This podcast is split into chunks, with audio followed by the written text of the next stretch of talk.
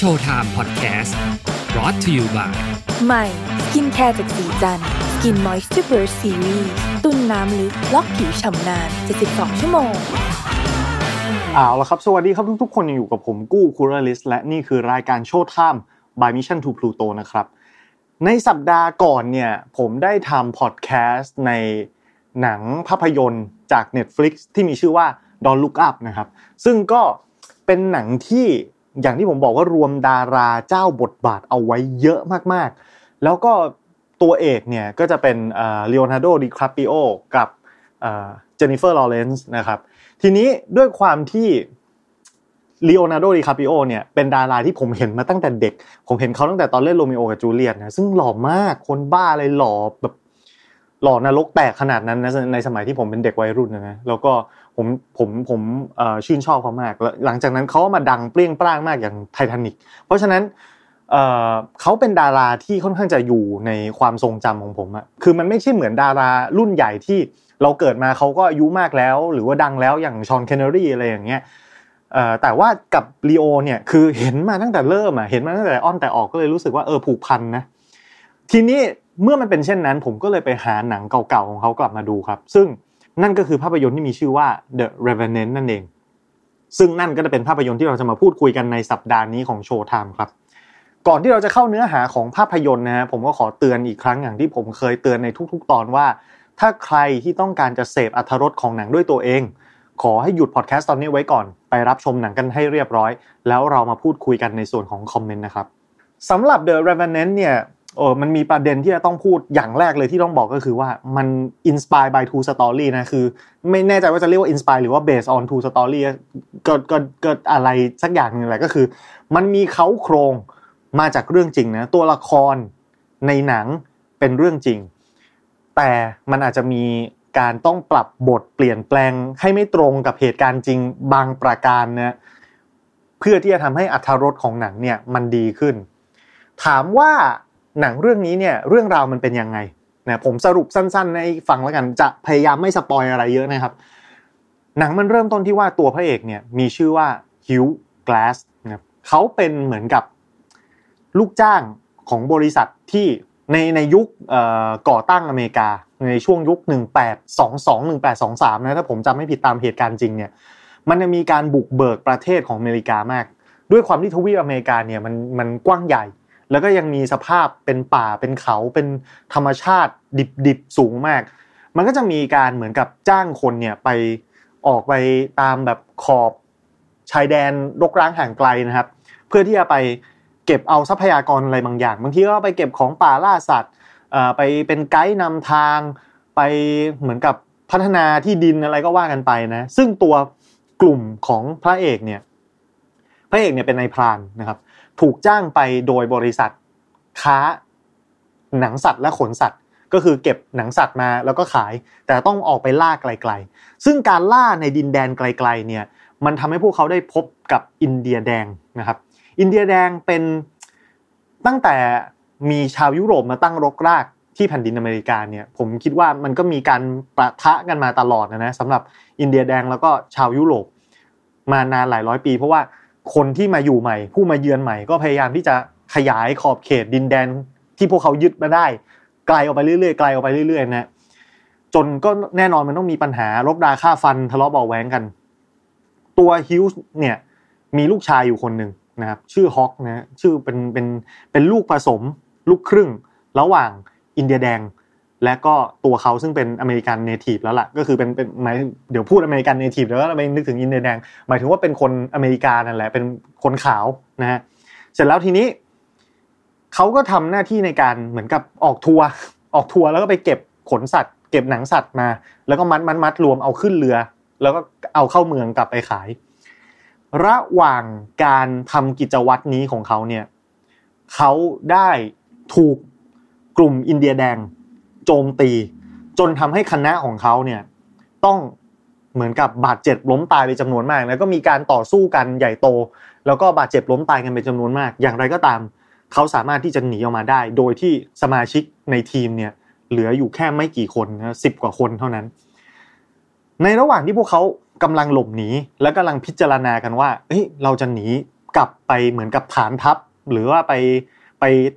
เบสยังไงเนี่ย ก็มีการพูดคุยกันแล้วก็เลือกหนทางเส้นทางที่ดีที่สุด เราจะไปทางบกเราจะไปทางเรือ เราจะเดินเลาะไปทางไหน ปรากฏว่าอยู่มาวันหนึ่ง ตัวกลาสเนี่ยได้เข้าป่าไปและถูกหมีทำร้าย เป็นหมีแม่ลูกอ่อน ก็คือมีตัวแม่หมีแล้วก็มีลูกหมีอีกสองตัวนะแน่นอนสัตว์ที่มีลูกอ่อนอยู่กับตัวเนี่ยจะดุร้ายมาก ไม่ว่าสัตว์ชนิดไหนนะดูภรรยาของคุณก็ได้นะก็น่าจะเป็นตัวอย่างที่ดีนะว่า ถ้ามีผู้หญิงเออไม่ใช่ ถ้ามีลูกอยู่ใกล้ๆเนี่ยสัตว์จะเป็นห่วงอันตรายลูกมาก แล้วก็จะโจมตีคนที่เข้ามาเหมือนกับ ดูแล้วเป็นภัยคุกคามกับครอบครัวของของเธอได้เป็นปกติอยู่แล้ว แทบจะทุกชนิด ปรากฏว่าตะแก๊สเนี่ยก็ถูกหมีตะปบแบบยับเยินมากนะก็คือโดนทั้งขวนทั้งกัดกระชากลากไส้แทะกินแบบโดนต่อสู้กันอย่างหนักหน่วง แต่กลสเองก็สามารถที่จะฆ่าหมีตัวนั้นได้นะครับก็มีการแลกกันอะคือตัวเองก็เจียนตายแต่หมีน่ะตายเลย เสร็จแล้วคณะเดินทางของเขาเนี่ยด้วยความที่ กลาสเป็นในพรานเป็นคนนำทาง ตัวกัปตันหัวหน้าทีมเนี่ยก็รู้สึกว่าอาจจะทิ้งไม่ได้ ไม่อยากจะทิ้งนะมีมนุษยธรรมมีศีลธรรมเป็นคนใจดี หรือว่า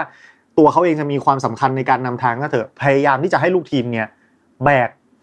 พระเอกของเราเนี่ยเอาขึ้นเปลแล้วก็แบกไปด้วย แต่ปรากฏว่าหนทางในการเดินทางย้อนกลับเนี่ยมันสมบุกสมบันมากมันลำบากเกินไปครับ ต้องบุกป่าฝ่าดงขึ้นเขาลงห้วย มันไม่สามารถที่จะมีภาระแบบนี้ เอาติดตัวไปได้ เพราะพวกเขาทั้งโดนอีเดียแดงตามล่าอย่างไม่ลดละ พวกเขาต้องแบกสัมภาระเป็นขนสัตว์บางส่วนที่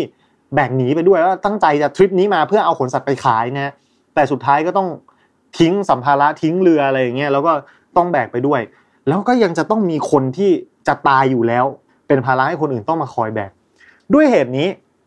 หัวหน้าคณะก็เลยบอกว่า ขอให้ทิ้งคนเอาไว้กับพระเอกของเราสักสองคน รอให้เขาเจ็บจนสิ้นใจตายก็คือเหมือนกับแบบว่าอาจจะทนไม่ไหว ทนพิษบาดแผลไม่ไหวแล้วก็ตายไป แต่ไม่อยากจะทิ้งคนแล้วทุกคนหนีไปหมดเลยไงทิ้งคนเจ็บเอาไว้ แล้วทุกคนหนีไปหมด มันก็ดูเป็นอะไรที่แบบใจดำนะตายโดยที่ฝังก็ไม่ได้ฝังถ้าเขาถูกทิ้งไว้แบบนั้นอะไรแบบนี้ก็เลยทิ้งคนเอาไว้สองคน ในในเรื่องมีสามคนก็คือมีลูกชายของพระเอกที่ติดตามมา มีเพื่อน ของเขาหนึ่งคนที่ชื่อที่ชื่อว่าฟิชเจอรัลแล้วก็มีเด็กวัยรุ่นอีกหนึ่งคน ซึ่งรุ่นราวคราวเดียวกับลูกชายของเขาเนี่ยชื่อบริดเจอร์ปรากฏว่าพระเอกของเราอยู่ไปหลายวันเข้า ก็ไม่ยอมตายครับ ถึงแม้ว่าจะบาดเจ็บสาหัส โอ้โห คอนี่โดนหมีกัดหมีข่วนทะลุพูดไม่ไม่ไม่มีเสียงนะ แขนหักขาหัก ก็ไม่ยอมตายครับ แล้วก็ยังอึดทนอยู่ทำให้คนที่ถูกทิ้งไว้เนี่ย เริ่มกระวนกระวายกระสับกระส่ายว่าแบบ เดี๋ยวก็โดนอินเดียมาตามฆ่าหรอก แล้วก็อยู่ตรงนี้เราก็เสี่ยงเมื่อไหร่จะได้ไปสักที สรุปสุดท้ายมันเกิดเหตุการณ์ที่ทำให้คณะเดินทางที่ถูกทิ้งไว้กับเขาเนี่ยตัดสินใจทิ้งเขาให้รอความตายอยู่ด้วยตัวเองคนเดียว แต่เรื่องราวของหนังมันจะมาเข้มข้นขึ้นหลังจากนี้ว่าเขาถูกทิ้งให้ตายอยู่คนเดียว แต่เขาไม่ตายครับ เมื่อเขาไม่ตายสิ่งที่เขาต้องทำก็คือ ตัวพระเอกฮิวกลาสต้องเดินทางอย่างยากลำบาก เอาสังขารที่ไม่เต็มสมประกอบของเขาเนี่ยร่างกายที่บอบช้ำเจ็บช้ำมากจนแทบจะเหมือนคนพิการเนี่ยจะต้องกระเตงตัวเองไปเอาชีวิตรอด หนีสู้กับธรรมชาติทุกรูปแบบภัยร้ายอะไรที่คุณนึกออกในหุบเขาแบบหิมะฤดูหนาวของอเมริกานะ เขาจะต้องเอาตัวรอดเอาชีวิตรอดจากนั้นให้ได้ เพื่อที่จะไปตามล่าล้างแค้นคนที่ปล่อยให้เขาตาย นี่คือพล็อตของหนังประมาณนี้หนังเนี่ยจะมีอยู่ประมาณสามองค์ อันนี้จะสปอยหนักขึ้นนิดนึงนะหนังจะมีอยู่ประมาณสามองค์ องค์แรกก็คือเกิดอะไรขึ้นนะครับเรื่องราวช่วงต้นมันเป็นยังไง องค์ที่สองก็คือช่วงเอาชีวิตรอดของพระเอก และองค์สุดท้ายองค์ที่สามช่วงตามล่าล้างแค้นโดยรวมแล้วหนัง จุดเด่นที่สุดของหนังเลยก็คือ ซีนสวยมาก คือเขาไม่รู้เขาไปถ่ายกันยังไง หรือว่าใช้คอมพิวเตอร์กราฟิกหรือเปล่านะ แต่ว่าเขาเห็นแบบ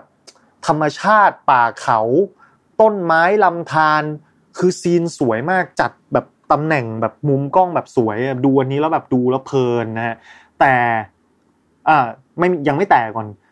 สิ่งแรกข้อดีแรกก็คือซีนสวยหนังสวยมาก ถ่ายสวย ข้อสองคือนักแสดง นักแสดงแข็ง หนังเรื่องนี้เล่นกันไม่กี่คน ตัวละครมีไม่มาก แต่ตัวเอกนะครับเล่นกันดีมากโดยเฉพาะอย่างยิ่งต้องให้เครดิต 2 ตัวละครนำก็คือตัวฮิวจ์กลาสนะครับพระเอกลีโอนาร์โดดิคาปริโอแล้วก็ฟิตซ์เจอรัลด์คือทอมฮาร์ดีเล่นดีมากๆ 2 คนนี้นะครับตัวละครสมทบคนอื่นก็ใช้ได้ก็เล่นดีด้วยเหมือนกัน อันนี้คือข้อดีของหนังพล็อตเรื่องซิมเพิลง่าย น่าติดตาม แต่มันมีข้อเสียอยู่ตรงที่ว่าองค์สองของหนังเนี่ยท่อนกลางหนังเนี่ย ผมมองว่ามันหนืดไปหน่อย คือช่วงที่แบบพระเอกต้องเอาตัวรอดแล้วเจออุปสรรคอะผมรู้สึกว่ามันมันยืดเยื้อเกินไปจนทำให้จังหวะมันเสียไปนิดนึงนะครับหนังเรื่องนี้ความยาวประมาณสองชั่วโมงครึ่ง ก็มันผมคิดว่ามัน แต่เขามันอาจจะเป็นแนวคิดที่ว่าเออถ้าเกิดว่าเราไม่ได้ใช้เวลาตรงนี้ ให้นานให้อินเนี่ย คนอาจจะไม่รู้สึกว่ามันเป็นความแค้นที่สมอก ขนาดว่าจะต้องไปเอาคืนให้ได้อะไรทำนองนี้นะ แต่ว่าพอมันใช้เวลานานไปปุ๊บ คนที่คาดหวังจะให้หนังมันดำเนินเนื้อเรื่องไปข้างหน้า มันค่อนข้างจะใช้เวลานานกว่า ที่พวกเขาคาดคิดไว้ อาจจะทำให้เบื่อได้ ในขณะเดียวกันไดอะล็อกมีไม่เยอะนะ คุยกันไม่ได้เยอะเท่าไหร่ คุยกันนิดเดียว โดยเฉพาะตัวเอกเนี่ยพูดน้อยมากเลยในหนังเรื่องนี้นะ ก็ เลยรู้สึกว่าเออมันอาจจะเป็นอีกหนึ่งสาเหตุหนึ่งว่า มันไม่เกิดอะไรขึ้นสักทีอะมันก็เลยจังหวะมันไม่ค่อยดี แต่ว่าโดยรวมแล้วหนังทั้งหมดเนี่ย ผมชอบผมรู้สึกว่าเป็นหนังที่ดูสนุก แล้วก็มันมีความกามาสบิชนิดๆว่าแบบเหมือนเหมือนเป็นผลเวรผลกรรมที่คุณก่อไว้ หรือว่าหนังพยายามที่จะบอกว่าคนที่มีพื้นฐานจิตใจเป็นคนน้ำใจดี น้ำใจงาม หรือว่าคนที่มีพื้นฐานจิตใจเป็นคนชั่วร้ายเนี่ย มีความ มันจะต้องได้รับกรรมที่ตัวเองก่อเอาไว้อะซึ่งนั่นก็รู้สึกว่าเป็นเป็นธีมอย่างหนึ่งของหนังที่หลาย ๆ ส่วนอาจจะไม่ได้พูดตรงๆ แล้วก็ไม่ได้บอกให้เราเข้าใจให้เห็นภาพชัดเจนนะหนังมีความเซอร์ริวอยู่บางอย่างบางจุดนะซึ่งผมไม่อยากจะพูดแต่แง้มๆนิดนึงก็คือ มันมีภาพภาพภาพในหัวพระเอกที่จะโผล่ขึ้นมาบ่อย ๆ ซึ่งไอ้ส่วนนั้นน่ะเป็นส่วนที่ ดูแล้วก็ไม่ค่อยเข้าใจว่าเอ๊ะมันมันเป็นยังไงมันเกิดอะไร พอจะเดาได้คร่าวๆลางๆ แต่หนังไม่ได้บอกอย่างเต็มที่ ซึ่งก็ดีนะเพราะว่าการที่เขาไม่บอกหมด มันก็ทำให้เราได้ลุ้นได้เดานะก็เป็นความสนุกอีกอย่างหนึ่งเหมือนกัน เอาล่ะ นี่คือหนังเรื่องนี้ โดยรวมทั้งหมด ผมแนะนำให้ไปดูสนุกแล้วมีฉายบน Netflix นะก็หาดูได้ง่าย ๆ ตอนนี้ ถ้าพูดถึง